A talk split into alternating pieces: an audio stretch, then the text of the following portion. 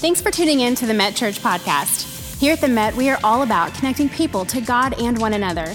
If you have any questions or want more information about what's going on here at the church, then head to our website at metchurch.com.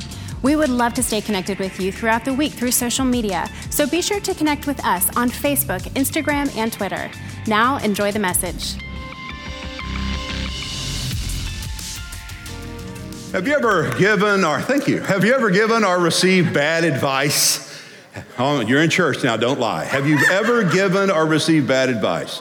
Uh, have you ever told someone something you thought they should do and then after you prayed they didn't do it? you ever had one of those moments? I heard about a blacksmith who handed a hammer to his young assistant as he pulled this horseshoe, red hot horseshoe, out of the fire and he placed it on the anvil and he said to his assistant, When I nod my head, you hit it. It was the last thing the blacksmith ever said. Some of you get that on the way home. It is, uh, it is possible, it is possible to be misunderstood. You got it. It is possible to be misunderstood. It is possible to have your words misconstrued and taken in the wrong way. And this morning I want to talk to you a little bit about that because every one of us in this room needs advice, we need counsel. No one in this room is sufficient in and of yourselves to get through life, to make decisions, to be successful or effective without getting good counsel and good advice. We're not all that we are, we're not a self contained unit. We don't have all that we need. God has placed people in our lives, He's placed circumstances in our lives so that we can grow, so that we can learn. And so this morning we're going to talk about what that looks like. I remember I became a senior pastor when I was 26 years old. And I remember this moment I had, uh, this epiphany, if you will. I was out in the lobby after our service was over, and a person came out and they said, I want you to know I'm going to do exactly what you advised us to do. I'm going to put that into practice. And as they walked away, I had this, this uh, chill came, uh, that came over me of, what did I just say that they should go do? You know, and, and it was this incredible uh, responsibility that hit me that people actually may go out and do what I say. Have you had those moments in life as a leader where you realize people are going to take your advice? Better be careful what you tell them. People may receive your counsel. You better be careful what you say. And so this morning, I want to think about that a little bit because we all need counsel and we all need advice. In fact, when I look into the Bible, the Bible is filled with admonitions about seeking counsel and seeking advice. Let me give you a couple to think about. Proverbs chapter 11, verse 14. The Bible says, uh, with the abundance of counselors, there is safety. There's safety with the abundance of counselors, meaning if you want to make a safe decision, whether it's a business decision or a relational decision, then you ought to seek counsel. Before you do something incredibly dumb, before you take that big jump, you ought to ask some people their opinion, their advice, their, their counsel, because there's safety there. Second verse, Proverbs 12, 15. The Bible says, a wise person. Now, look, you're either wise or otherwise. and the Bible here says, a wise person seeks counsel. In other words, it's not a sign of weakness, it's a sign of strength when you reach out to someone and say, What do you think? What do you think about this? What do you think about them? What do you think about that? the Bible says that's wisdom that will seek counsel. Here's a third one Proverbs 15 22. It says, Without counsel, when you don't seek counsel, plans will fail. But with many advisors, your plans will succeed. Now, with that backdrop, I want to talk to you a little bit about some things that, that are necessary when you seek counsel. One of the things that you need to do when you seek counsel or advice is be honest with the person that you're talking to. And I say that because sometimes, ladies and gentlemen, if you're, if you're honest, we're not really looking for advice as much as we're looking for consent. Our minds really are already made up, and we're just wanting someone else to agree with us. Well, that's not seeking counsel, and that's not really looking for advice. You're just looking for affirmation, you're looking for consent. Now, when a person is wise, they'll approach every situation and every circumstance with an open mind. Have you ever talked to someone that's very subjective? That when you talk to them, no matter what you say to them, nothing's going to change them because their mind is closed, closed mind. It's a mindset. And there's a reason we use that term to describe that mindset, is because if you're not careful, your mind can get set, and it's hard to change a mindset. And there are people who approach life and they approach relationships and they approach business decisions very subjectively. Now, I'm not suggesting that you don't have convictions or opinions or you don't have your own understanding of facts. I'm just saying when you seek counsel or advice, go at it from the standpoint I could be wrong. I may be missing something here. We call them blind sides for a reason. We all have one. And you can get blindsided by being subjective when you ought to be objective.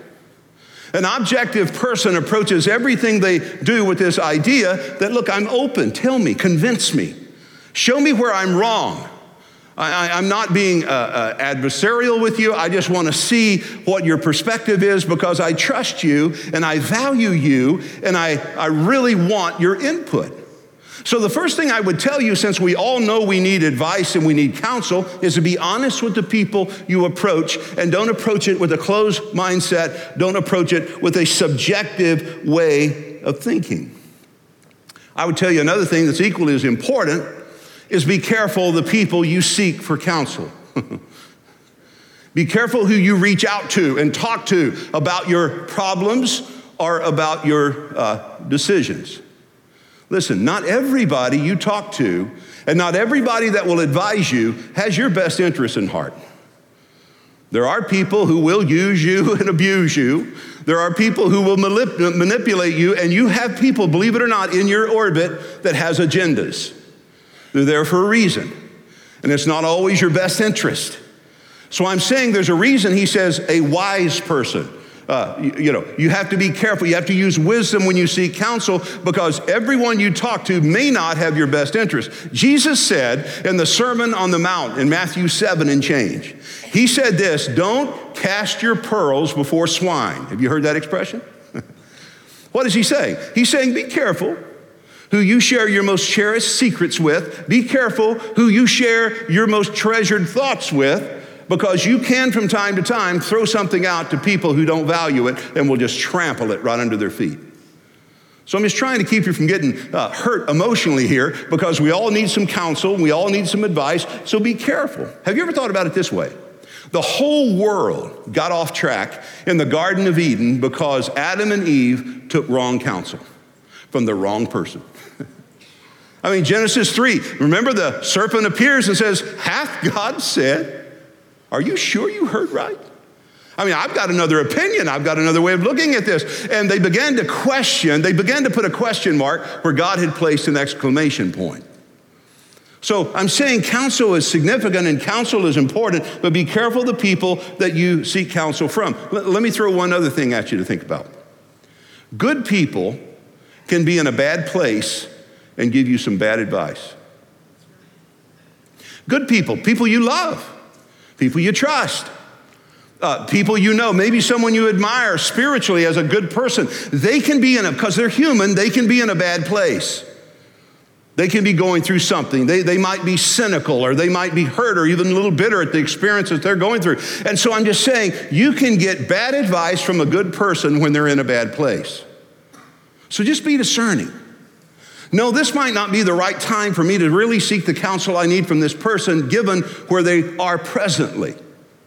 So these are all things that I think we ought to weigh carefully when we consider this idea of seeking good counsel. In fact, if you'll look with me at our text for this series in Isaiah chapter 9, if you have a Bible, you might look there. If not, take a look at the screen. We have it for you here. In Isaiah 9, verse 6, the Bible here talks about this incredible birth announcement, and it opens with this idea that it is unto us. Now, as I told you last week, this is a birth announcement given 740 years before the birth of Jesus. And I told you last week that's getting those birth announcements out a little quick, right? But he says it's unto us. And I don't want you to miss this because that implies it's universal. There are people who think they're the only ones going to heaven. They're religious groups that think they're the only ones going to heaven. I remember a story about St. Peter in heaven, and he was standing, had angels standing guarding the door, and uh, people were having a great time in heaven. And every time someone approached the door, you shh, stay back, stay away, shh. And he said, What's the matter? What's going on behind that door? He goes, Well, it's a certain group that live their life on earth thinking they're the only ones that are going to be here, and we don't want to ruin it for them. So we're just letting them kind of party back there. There are people that really think they're the only ones going to heaven. Listen, can I just say this as a little sidebar to everything else I'm talking about? It does not matter what denominational flag you fly over your house. What matters is what you do with Jesus. That's it. Jesus said in John 14, 6, I am the way, the truth, the life. No one comes to the Father except by me. I don't care what you're right about. If you're wrong about Jesus, everything else falls apart. And so, this coming of the Savior, this coming of the Messiah that Isaiah talked about, and by the way, fast forward to Luke 2:11, where the angels appear to the shepherds. Remember what they say? For unto you is born this day in the city of David a Savior. Same expression. So I don't want you to miss the universality of it, how it is all inclusive. Jesus in his earthly ministry said, Whosoever will, let them come. He doesn't exclude anyone, he loves everyone. And so don't miss that in this birth announcement. Unto us a child is born. Now that's Christmas. That's the coming of Jesus into this world. That's the infinite who became an infant. That's Jesus coming into the manger. So here you have the child born. And then notice the next expression, unto us a son given. Now that's the cross. John 3:16, for God so loved the world that he gave his only begotten son, son given. So this is a reference to uh, uh, Christmas. This is a, res- a reference to um, uh, uh, the cross and Easter. And then he says, and the government shall be on his shoulders. And then his name will be called Wonderful. We talked about that last week, means marvelous, one of a kind, no one else like him. Jesus is God's first word. He is God's full word. He is God's final word. He's wonderful. And then this morning, he's a counselor the mighty God, the everlasting Father, the Prince of Peace. So this morning, I want to recommend an advisor to you. I want to recommend a counselor to you. His counsel is reliable, his counsel is wonderful, his counsel is never wrong. You can take his advice and you'll never make a mistake in doing so. His name is Jesus. And this morning, when I think about the qualities of a great counselor and I attribute those qualities to Jesus, I want you to see how beautifully that this uh, pictures who he is. First of all, about a counselor, you want the counselor to be confidential. Confidentiality is essential when you go to a counselor. Why? You're going to bare your soul.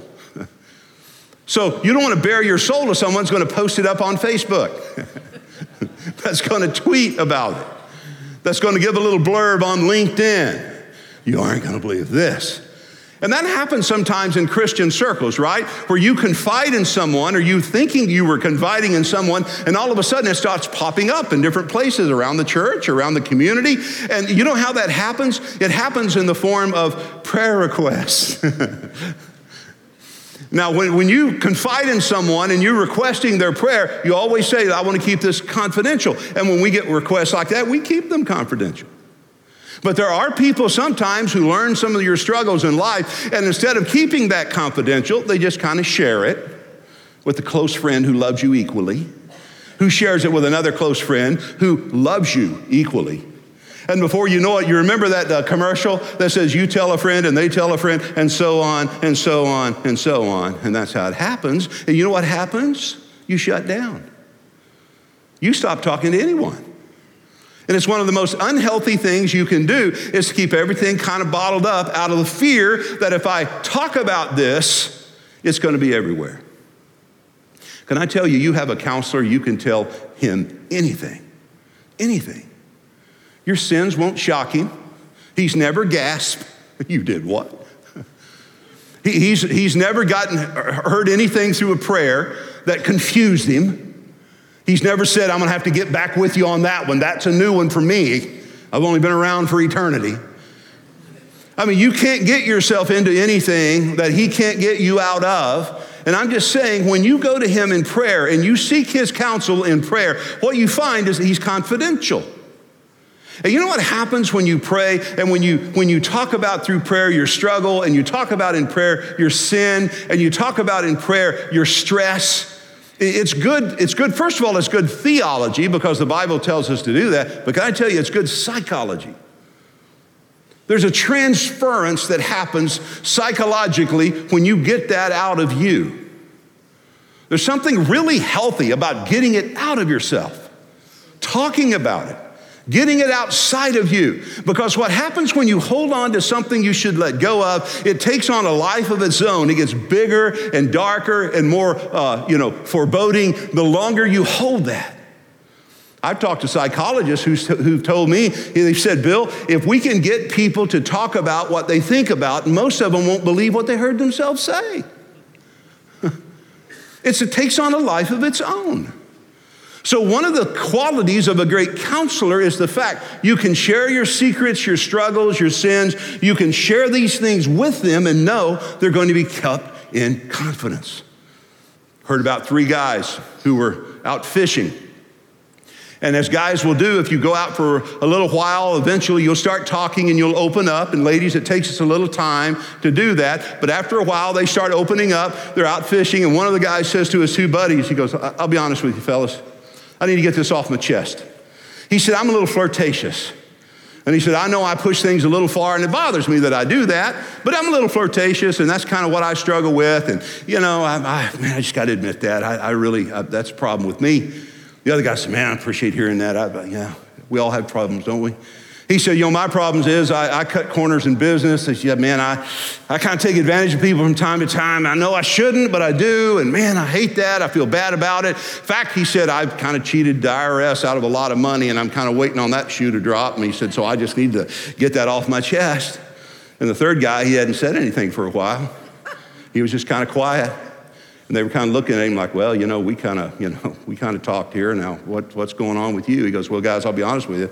My biggest problem is I'm a gossip and I, I just can't, I can't, I can't keep secrets. and I just can't wait till we get back to the shore. Everybody has something, right? So I, all I'm saying is be careful who you confide in. Let me give you a good verse right behind that. Proverbs 25, this supports my joke. Proverbs 25, 19. It really does. Watch this. Confidence in an unreliable person. When you put confidence in an unreliable person, here's what he says it's like. He said it's like chewing with a broken tooth or walking on a broken foot. when you confide in somebody who's not trustworthy, they don't have your interest in heart. They don't care that you've opened up and you've borne your soul to them. It, it, you walk away feeling like you've chewed something with a broken tooth and you're walking around with a broken foot. It is a horrible experience. But again, I go back to what I'm talking about this morning. When you go to Jesus, it's confidential. I mean, you can tell him anything, and he loves you anyway. You know why? He already knows it. In fact, my second thought kind of supports that a little. It is the fact not only is he confidential, he's available. He's available. Now, if you've sought advice or you've sought a counselor, you know you have to get on their schedule, right? And sometimes, man, you're in a hurry and, and you, you, you need counsel and you need advice, and sometimes, you know, you've got to get in line. I heard about a guy who was uh, looking for counsel, and he told this counselor, he was trying to get on a schedule. He told this counselor, he says, I'm just having trouble, troubling thoughts. He said, I keep thinking I'm invisible. I, I just think I'm invisible. And his counselor said, Well, I'm sorry, I just can't see you right now. I tell you, that is funny. That really is funny. It's the third time I've told it, and I've got the same response just about every time. I promise you, I don't think I've got many more of those, so. That's funny. It doesn't matter who you are. That was really funny. But he's available. There, there's a verse in the Psalms that said, He who watches over Israel does not slumber, nor does he sleep. And I don't know about you, have you noticed things are worse at night? When everyone's asleep and it's dark and there's no one awake that you feel you can talk to? Well, I come back to what I'm talking about this morning. You have a counselor that doesn't slumber or doesn't sleep. Someone said instead of counting sheep, just start talking to the shepherd. In other words, realize your counselor is available to you. No matter where you are, no matter what you're going through, no matter the experiences of life, he is there. He is available.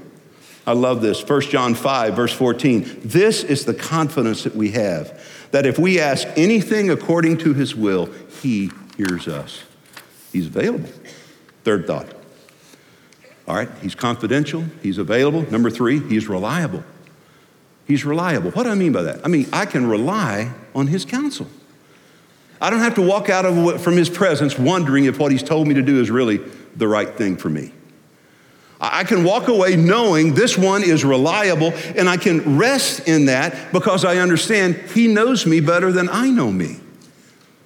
He knows me better than I know myself. There's not a parent in the room who cannot give counsel to their children and feel confident in the counsel that you give to your kids. Why? You know them. You know what's best for them. You have their best interest in heart. And I, can, and I can tell you, if you love your children that much, how much more does your Heavenly Father love you? And just as you would never tell your child something that you know would hurt them, God will never give you counsel that He knows would hurt you.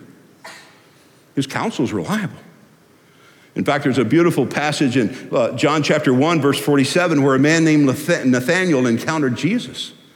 And Jesus said to Nathanael, who called out to him, He said, Nathanael, before you ever saw me, I saw you. And can I tell you, before you ever walked into this room, and for some of you ever had an awareness that God was tracking you and watching you and loving you and caring about you, before you ever realized that, He still knew who you were, and He still knew where you were, and He still knew what you were going through. In John 2, Jesus said concerning people, He said, I don't need someone to testify to me concerning the experiences of other people. He said, I know what's in them. He knows what's in your heart. He doesn't need somebody to step up and say, Hey, let me tell you what they're going through. Boy, Jesus, they really, man, you. If you ever put my prayers on the back burner, put them to the front, they really need you now. He's saying, You don't need to do that.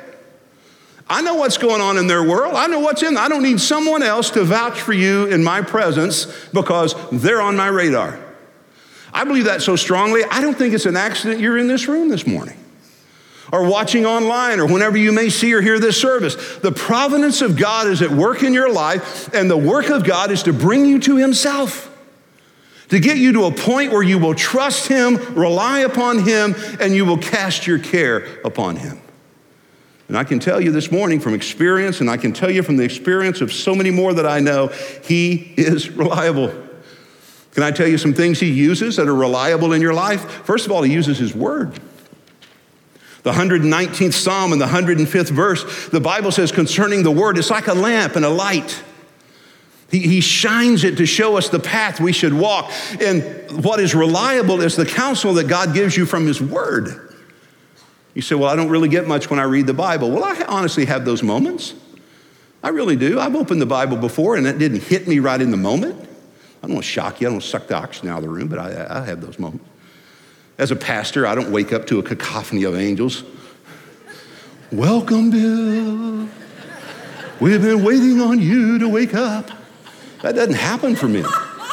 Sometimes, honestly, you know, sometimes I have to, I have to force myself uh, uh, brace yourself. I have to force myself to read the Bible sometimes. really? And I have read the Bible when in the moment I didn't get anything out of it. Oh God, I can't believe I just said that out loud. But it's true. I'm okay, it's your word. Good stuff in, good stuff out. But I can tell you, some point during the day, something that I read will come back and resonate in my life. Maybe not in the moment, but in time. I've had times in prayer when I didn't feel like praying. I don't feel like praying. But you pray anyway. You see, you can't say disciple without the idea of discipline. Sometimes you don't do what you do because you feel like doing it. You do what you do because it's the right thing to do. And I'm just suggesting you, folks, that when I look into his word, I found his counsel to be reliable. You know why? He can't lie. God cannot lie. And so you have the reliability of his word. Secondly, you have the reliability of his witness. Remember in John 14, again in John 16, he said, I won't leave you like orphans. I'll send my witness, the presence of the Holy Spirit, the third member of the triune Godhead. I will send him. He will be with you. And more than that, he'll be inside of you. So you have this guidance, this counsel of God's word, the counsel of his witness, the presence of the Holy Spirit. And man, if I had time to develop this, I would, but let me just touch on it. He will do two significant things when he gives you counsel. Sometimes the Holy Spirit will release you to do things, and sometimes he will restrain you from doing things. Sometimes he'll say, It's time to go, and sometimes he'll say, Not yet. And I found in my life, I make better decisions when I rely on his timing. With God, it's not always time as much as it's timing. He's a God of rhythm. He may not be telling you no, he just may be saying not yet. And I have found in my life when I know what I need to do, but I don't know when I need to do it, that I have to rely on the witness of his spirit to give me peace. Can I give you a little more advice? Never make a decision you don't have complete peace about. If you aren't in complete peace about the decision, don't make it. You know why? God will lead you, the devil will push you. God will lead you, he'll pressure you. If somebody or something is pressuring you to make a decision or pressuring you, let me tell you, that's not how God works. He works through the release, He works through the uh, leadership, He works through the leading of the Holy Spirit. That's why we're called sheep, not cows. if you want to move cattle, you get behind them and push them. But that's not how you lead sheep. if you get behind sheep and push them, they scatter, they go everywhere. The shepherd leads the sheep.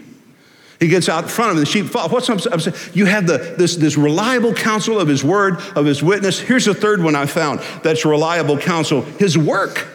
His work. The Bible talks about in the uh, 107th Psalm, in the 25th verse, how God works through providence. We've done several studies. Uh, Henry Blackaby put it together called Experiencing God.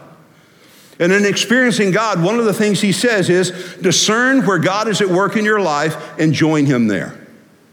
Can I tell you, God's working in your life right now? Right now, in your business, in your family, in your circumstances? Have you slowed down as a Christ follower long enough to try to discern where's God at work in my life and join him there?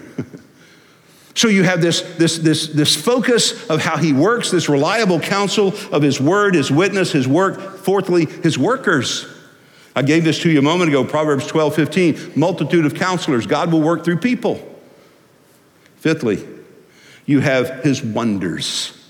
God sometimes will do just absolutely the miraculous in your life. In fact, the Bible says in uh, John 11, 45, they believed when they saw. Sometimes God will allow things or cause things to happen in your life that you'll just back up and say, wow, that was a miracle. That was amazing. and I understand the expression. I've seen that and praying for that. And I'm just telling you that when that happens, that's never a word he uses to describe what he does. That's always our word. Jesus never did a miracle and looked at it and said, wow, that was cool. I didn't know I could do that. Saw a guy was dead, now he's alive. Did y'all see that? This guy was sick, now he's healed. Did you just see what I just did right there? That was a miracle. I may do that again. No, that's the word we use to describe what he does because it just means something that cannot be described by extraordinary or by ordinary means. What's my point? My point is when I'm looking for God's counsel, I get it through his word. I get it through the witness of his Holy Spirit. I get it through his works. I get it through his workers, the other people in my world. I see it sometimes in his wonders and the miraculous that he does. His counsel, ladies and gentlemen, is always reliable. Here's the last thought it is eternal. Eternal.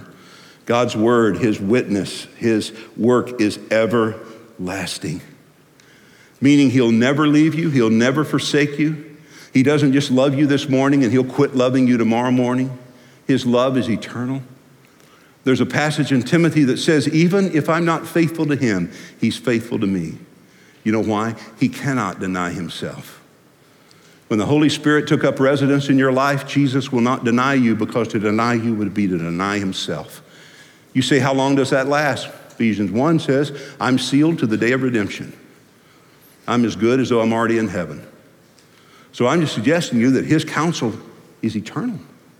I love that passage in Hebrews 4. I've shared this with you before, but it says concerning Jesus and his love for us, it says he will never leave us or forsake us. Two different thoughts. To leave means to remove your physical presence from someone. To forsake means to emotionally disconnect from someone. How many of us know that you can be uh, physically removed from the presence of someone you are emotionally connected to? You have kids over and Met Kids? You have a loved one somewhere not in this room?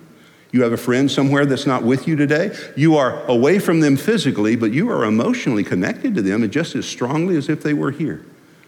On the other hand, you can be physically with someone, you are completely disconnected emotionally from them.